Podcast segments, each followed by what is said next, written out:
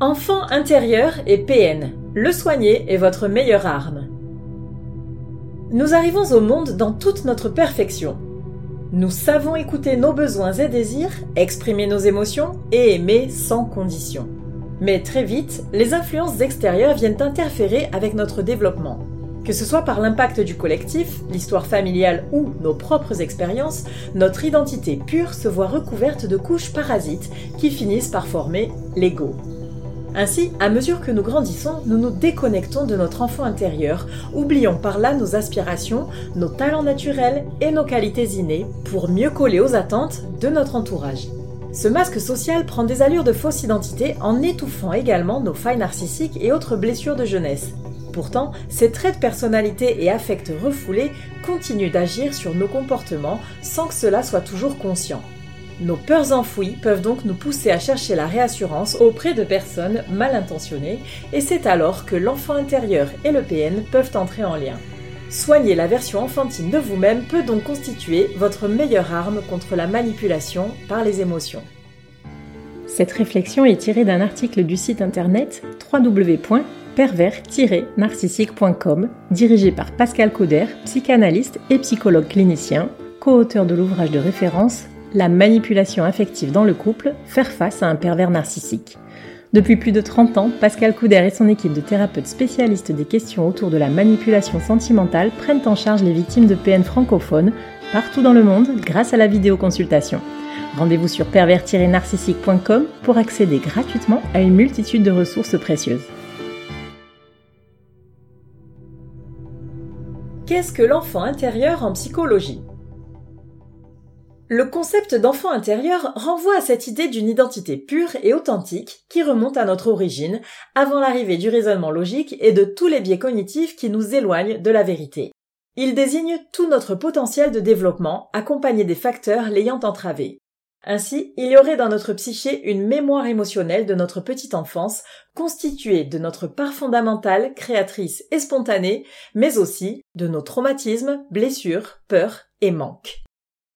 Cette version infantile de nous-mêmes continuerait d'influer sur nos comportements, que ce soit en tentant de répondre à nos désirs et besoins inassouvis ou en évitant de favoriser tout ce qui nous rappelle nos peurs et nos traumas.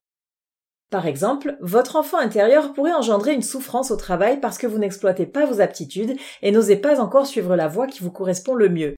À l'inverse, il pourrait vous empêcher d'accomplir votre rêve de monter sur scène, par exemple, parce qu'il est marqué par un épisode humiliant de prise de parole en public ou de dévalorisation. En réalité, chacun porte symboliquement un jeune être qui souffre et n'a pas résolu tous ses conflits internes. Ainsi, se reconnecter à soi et guérir son enfant intérieur passe par le fait de devenir également son propre parent intérieur. D'où vient ce concept ? L'enfant intérieur relève d'une notion apparue dans les années mille neuf cent soixante, mais dont les origines se situent vingt ans plus tôt, avec la psychologie analytique de Carl Jung. Il avait en effet remarqué que la présence d'un enfant dans les rêves évoquait une énergie nouvelle et transformatrice. Suite à cela, la théorie de l'analyse transactionnelle d'Eric Berne a déterminé trois états du moi. Le parent, représentant le cadre, la loi, les repères, l'adulte, centré, à même de trouver des solutions, et l'enfant, curieux, créateur, rebelle. Les approches humanistes menées par Carl Rogers ont également contribué à mettre en avant cette part puérile, sujette aux humeurs et à la satisfaction urgente des désirs que toute personne est amenée à manifester. Il a aussi mis en lumière l'influence des expériences infantiles sur le développement psychologique tout au long de la vie. Enfant intérieur et P N, quel est le rapport ? C'est lorsqu'il est encore ignoré et meurtri que l'enfant intérieur d'une victime de P N donne au bourreau son pouvoir d'emprise. Si, de base, il présentait une mauvaise image de soi ou une dépendance affective, il offre au manipulateur l'accès à ses émotions les plus enfouies. Celui-ci aura donc le champ libre pour utiliser ses vulnérabilités et fragiliser sa proie encore plus. Entre gaslighting, accès de rage et autres abus psychologiques, la mise sous emprise se fondera sur une peur enfantine préalable, rejet, abandon, savamment réactivée et entretenue par le pervers narcissique. Ainsi, soigner son enfant intérieur est primordial pour se prémunir de la maltraitance et de tous les traumatismes qui peuvent en découler. Rappelons que les effractions mentales et le stress chronique qu'elles génèrent mènent souvent à la psychosomatisation, c'est-à-dire se rendre physiquement malade à partir d'une détresse psychique. Un M P N peut-il guérir son enfant intérieur ? Bien entendu, la personnalité narcissique s'est elle-même construite autour d'une enfance problématique. On peut donc dire que tout vampire sentimental a abrité un enfant intérieur blessé. Toutefois, la connexion avec cette partie authentique et sincère de lui-même est définitivement perdue, car la structure identitaire s'est mise en place sur un mode pathologique, irréversible. On peut donc dire que la version enfantine et innocente du sujet machiavélique est morte, laissant un vide que le M P N n'aura de cesse de chercher à combler. Pour ce faire, il n'hésitera pas à drainer l'énergie vitale de tous ceux qui l'entourent, conjoints, enfants, collègues de travail, et cetera. Comment soigner l'enfant qui est en nous ? Pour se reconnecter à l'enfant qui est en nous, il faut accepter de se concentrer en priorité sur soi. Cela peut être difficile pour ceux qui ont développé un syndrome de l'infirmière, pour ceux qu'un peu de solitude angoisse, ou tout simplement pour ceux qui manquent de temps.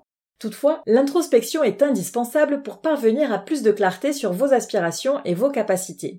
Sachez que former une bonne alliance thérapeutique avec un psychologue sera toujours plus efficace dans un cheminement de reconstruction personnelle. Et si vous ne pouvez pas vous déplacer en cabinet, les visioconsultations offrent des résultats tout aussi remarquables qu'en présentiel. Conseil numéro un. Faites connaissance avec votre enfant intérieur. Prenez conscience de vos mouvements émotionnels. Accueillez-les avec bienveillance dans une attitude d'observation. C'est le petit être en vous qui vous parle. Qu'est-ce qui vous attire irrésistiblement ? Qu'est-ce qui vous horripile ? Apprenez à simplement identifier les émois qui vous traversent, sans jugement et avec une réelle volonté de les comprendre. À mesure que vous les reconnaissez, essayez d'en trouver la source et de faire des liens avec votre histoire personnelle. Ce qui suscite une réponse instinctive qui dépasse la raison tient souvent ses fondements dans une expérience antérieure. Conseil numéro deux. Faites appel à votre parent intérieur. Un petit être en carence a besoin d'un parent protecteur. Vous avez en vous le pouvoir d'aller rassurer votre enfant intérieur et par-dessus tout, de lui apprendre l'amour inconditionnel. Pour cela, il faut visualiser votre moi d'aujourd'hui qui rend visite à votre moi d'antan, en proie à une souffrance. Cela nécessite de faire preuve de compassion et d'empathie envers soi-même, mais surtout de valider les émotions ressenties et de se pardonner de les avoir eues. Vous pouvez instaurer un dialogue interne entre la version adulte de vous-même et la version juvénile, qui explique avec bienveillance ce qui est arrivé, le rôle que cela a joué dans votre parcours et où vous en êtes actuellement. Cela sert à replacer les événements dans le passé pour ne plus les laisser influer sur la suite de votre vie. Conseil numéro trois. Cultivez votre créativité. Laisser son imaginaire se manifester, c'est exprimer ses forces et ses faiblesses. En donnant libre cours à vos pensées, vous prenez conscience de vos talents, de vos capacités et extirpez aussi vos peurs et vos croyances limitantes. Vous pouvez transformer vos émotions en création artistique, écriture, art plastique, musique, danse, et cetera, ou en projets personnels, voyages, défis sportifs, et cetera, ou professionnels. L'imagination est comme un muscle, plus on s'en sert, plus elle est performante. Mentalisez votre vie rêvée et vous verrez que ce que l'esprit peut concevoir devient réalisable. Pour cela, il faut vous octroyer du temps simplement pour penser, sans écran, sans activité, sans personne autour. C'est non seulement reposant, mais également exaltant. Chez une victime de manipulation sentimentale, son enfant intérieur et le P N forment un lien dangereux. En effet, dès lors que la version enfantine d'une personne fragile est ignorée et que son influence sur les comportements actuels est minimisée, l'emprise et le mal-être qu'elle provoque ne peuvent que continuer de prendre de l'ampleur. N'oublions pas que notre moi infantile peut aussi nous pousser à accomplir de belles choses, en accord avec nos aspirations profondes. En prendre soin est donc primordial à la fois pour se prémunir des situations d'abus, mais aussi pour accéder à plus de plénitude dans un rapport apaisé à soi et au monde.